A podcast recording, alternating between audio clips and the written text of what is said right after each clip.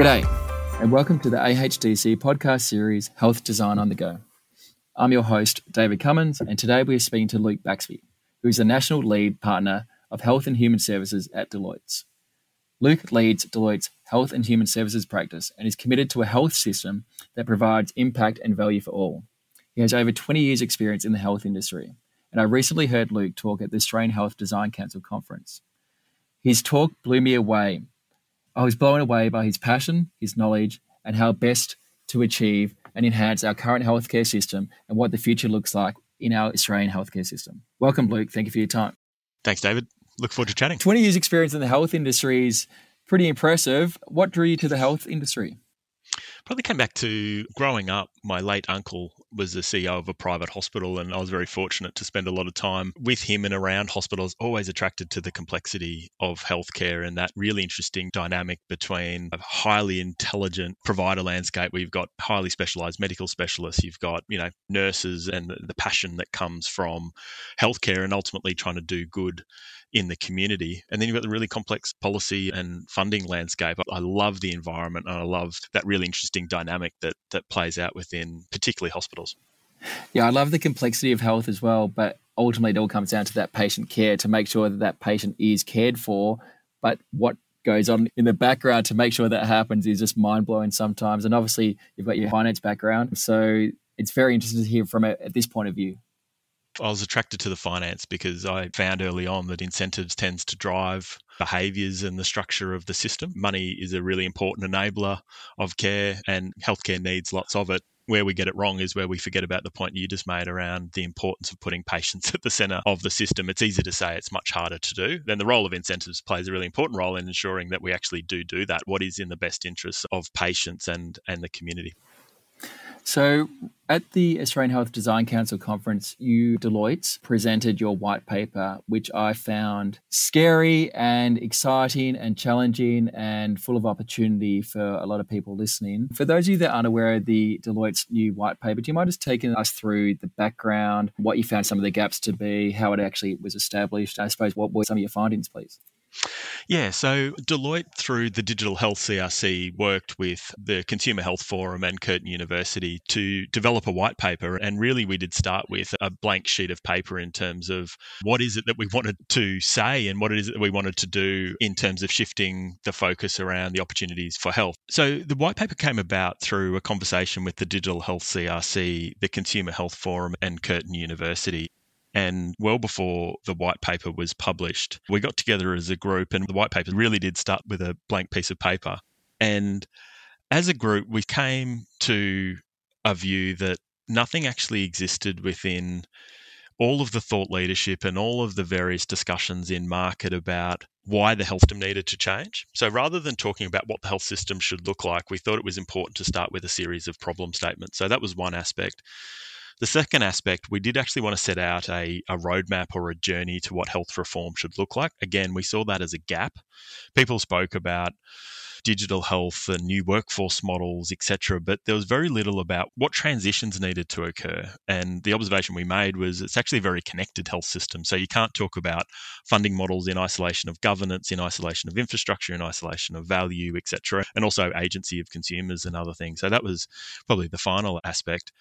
And the third related to we wanted it embedded in research and evidence. So, in the preparation of the white paper, and this is all published and it's freely available, we did an extensive literature review of what are the responses to the system pressures at the moment and what are some of the opportunity that and what is the evidence behind some of the opportunities that we know that have worked and the other aspect was actually getting some primary research done in relation to consumer preferences so you can remember we prepared the white paper through the course of COVID. And so virtual health was obviously a strong theme, and there was a lot of narrative around the opportunity that digital health presented.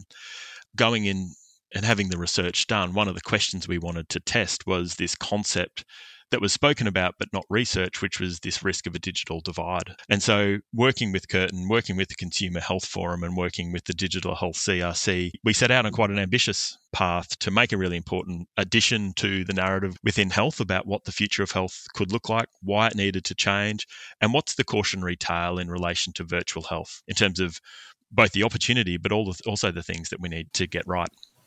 So, just help everyone else, what is the future of health? What were your findings?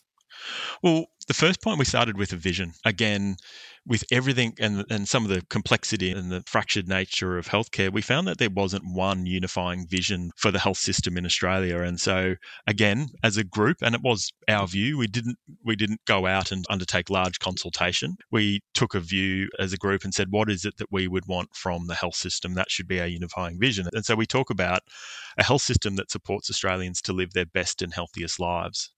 And those words are really important because it's about every individual having their own journey. It's about activating the consumer to say, what is it that they want? So it's about choice. And there's a big shift from that paternalistic view of the health system, which does things to people, to a system that actually enables people to have agency in terms of being able to pursue what they want from health. So we did start with a vision. The second part was making that case for change. And so we talked about making the case for change in the context of the quadruple aim. Everyone on the podcast would be familiar with the quadruple aim, and increasingly, the majority of strategies these days will make reference to either quintuple or quadruple aim. We thought we would take that to a systemic level and say, what are the issues with the system as it is at the moment? So we looked at consumers, and I've spoken about this previously. I think the fact that we still design in industrial size waiting rooms into hospitals, no other sector does that.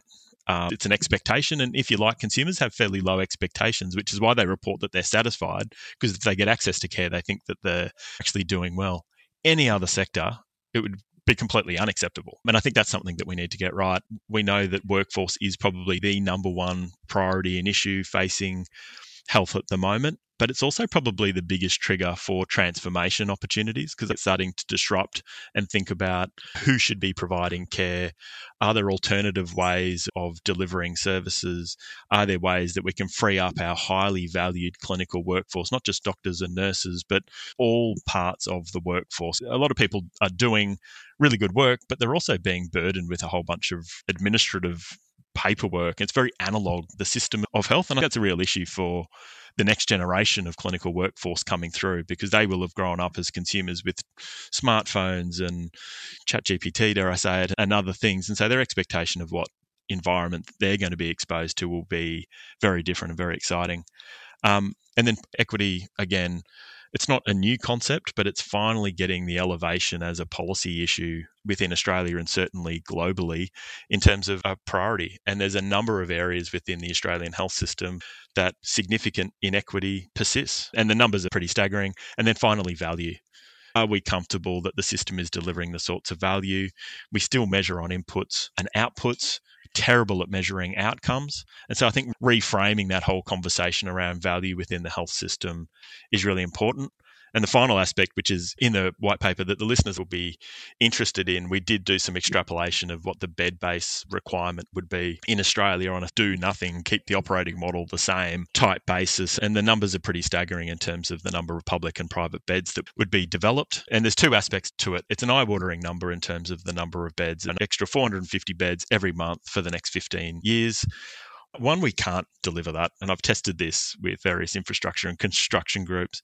And number two, we shouldn't. It's actually the wrong model of care. We should not be meeting demand through an acute model. So we need to rethink what the role of hospitals play in the system. And that's some of the disruption that we're seeing playing through at the moment. One phenomenal point there it's all based on research. And if you speak to any health professional or good designer, evidence based research, every time I was at uni, what does the research say? So automatically people are drawn in because your research makes sense and it's what people haven't really thought about, but you've just gone five, 10 plus years into the future. I've got two questions for you. The bed numbers I find very, very, very interesting because, as you just said, we need more bed numbers. We don't have the staff, we don't have the infrastructure.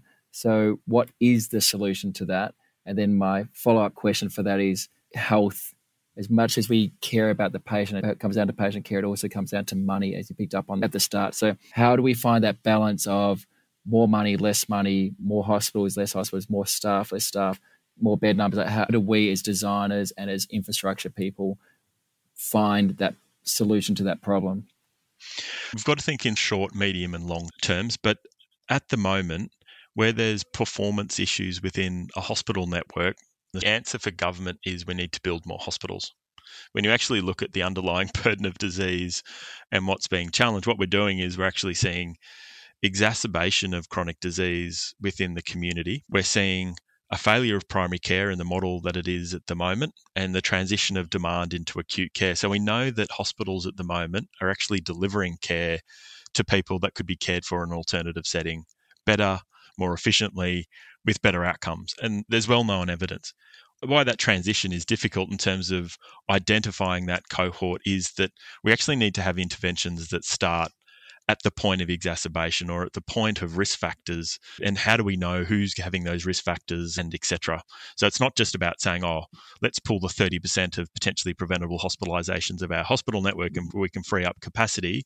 There's one aspect of looking at alternative acute care models like hospital in the home and other things. That's some of the short term transition strategies but there's a much longer community based primary care social determinants of health lens that we need to put over the health system, which addresses demand far early on. So I like this concept of we need to reshape the demand for health. And then part of that is actually then saying, well, we need to redefine the role of hospitals. So it's not saying we don't need hospitals. We need to actually think about what is their role as the provider of specialist acute services. And then the concertina effect around two things. One, thinking about the ecosystem of health. I love how we talk about a system of health. We don't have a system of health because we talk about acute care and we talk about the interface with primary care. The interface is actually quite poorly managed and coordinated, which is some of the frustration that consumers feel. But thinking even broader again around housing, around income, around employment, around all of those other factors, which we know from the research are critical to determining the health of a community. And so increasingly, we need to be thinking far more broadly about what the solution is. So we can actually address that what I call this concept of reshaping the demand for health. We need to reshape it, and then we can start thinking about how we reshape the supply of health, moving away from our dependency on acute care models. But that doesn't happen quickly, and so we need to have both things happening concurrently.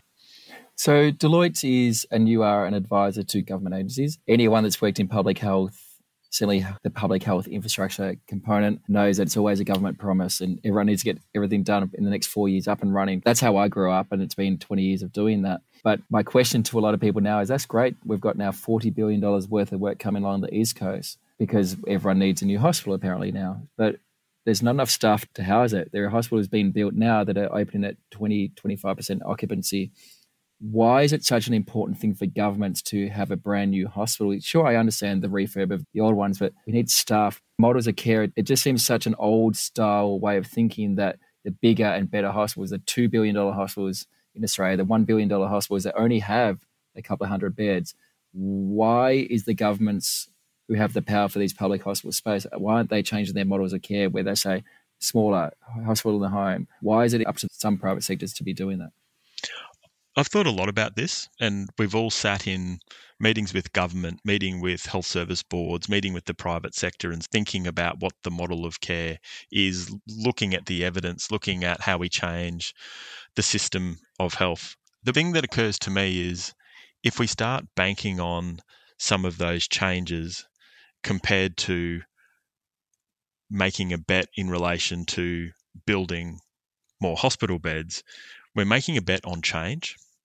And that change, it's about workforce redesign. It's about changing consumer preferences and dependency. It's changing our transport networks. It's changing what's needed in terms of connectivity around infrastructure. It's increasing the reliance on the ability to share data in order to do that. So we're shifting the dependency from what is a complex hospital, $2 billion hospital infrastructure program into establishing a community health model and a dependency with housing. So it's creating a dependency with a whole bunch of other things.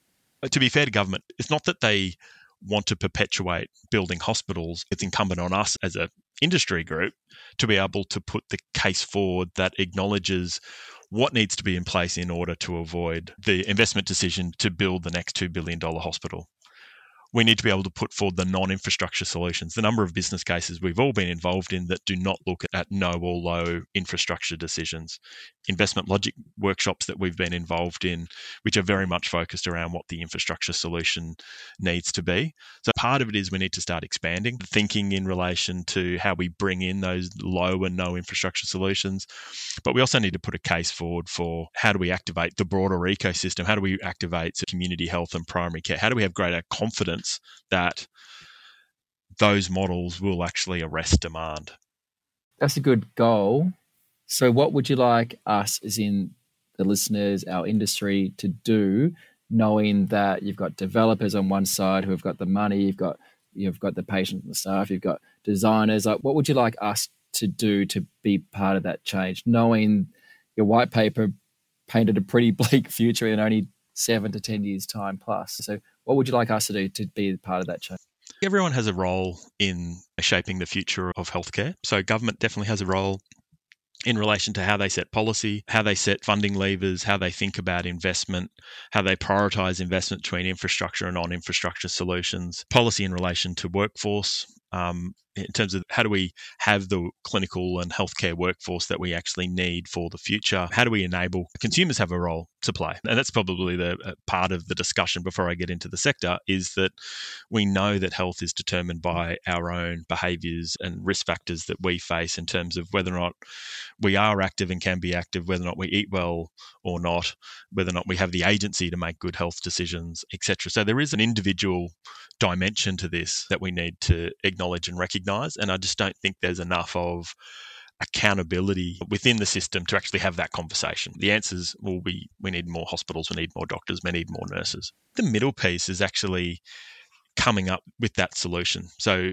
the private sector is absolutely up for looking at innovative models. And they would typically say, well, innovative models aren't supported because our funding models and investment structures don't support some payback in relation to that model. I'd like to see a shift towards some outcome based models. And we know there's been examples across different social services groups that look at outcome based payment models and things like that. The reality is, it's very extraordinarily complex to measure outcomes. It's an ambition that we should set our sights to be able to do in terms of how do we collect the data we need to measure outcomes? How do we get the right measurement frameworks around it?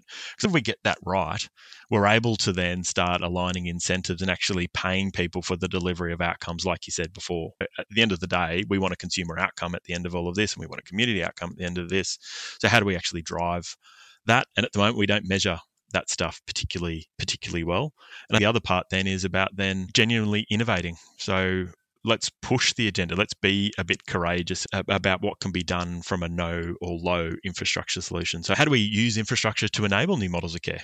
like, dare I say it, digital bunkers and these other things, or everyone will be familiar with the Mercy Hospital in the US. It was the first hospital built without beds in it. It was dedicated digital infrastructure that supported a hospital in the home model, but it was bespoke. It was actually set up to enable healthcare to be delivered in people's homes and quite acute care. We need more of those models. What's a virtual hospital model look like in Australia? What is a connected primary care model in Australia? We've got a pretty fragmented primary care model. And by the time this podcast gets released, we will have heard from government in relation to their response to some of the primary care reforms that are coming through. And no doubt it's going to be a mix of fee for service and some blended model, which will actually start changing the way um, local investment decisions are made around primary care. That's a really good move. This concept of co commissioning and commissioning at regional and local levels, recognizing local needs and the local provider depth and other things. They're the sorts of innovations that I think we actually need to take to government to be fair to them.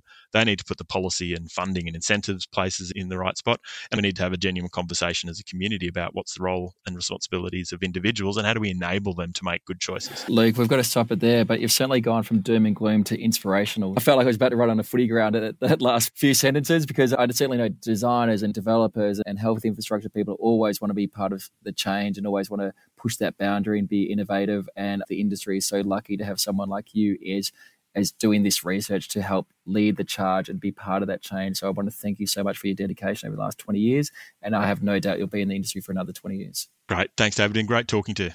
You have been listening to the Australian Health Design Council podcast series, Health Design on the Go. If you'd like to learn more about the AHDC, please connect with us on our website or LinkedIn. Thank you for listening.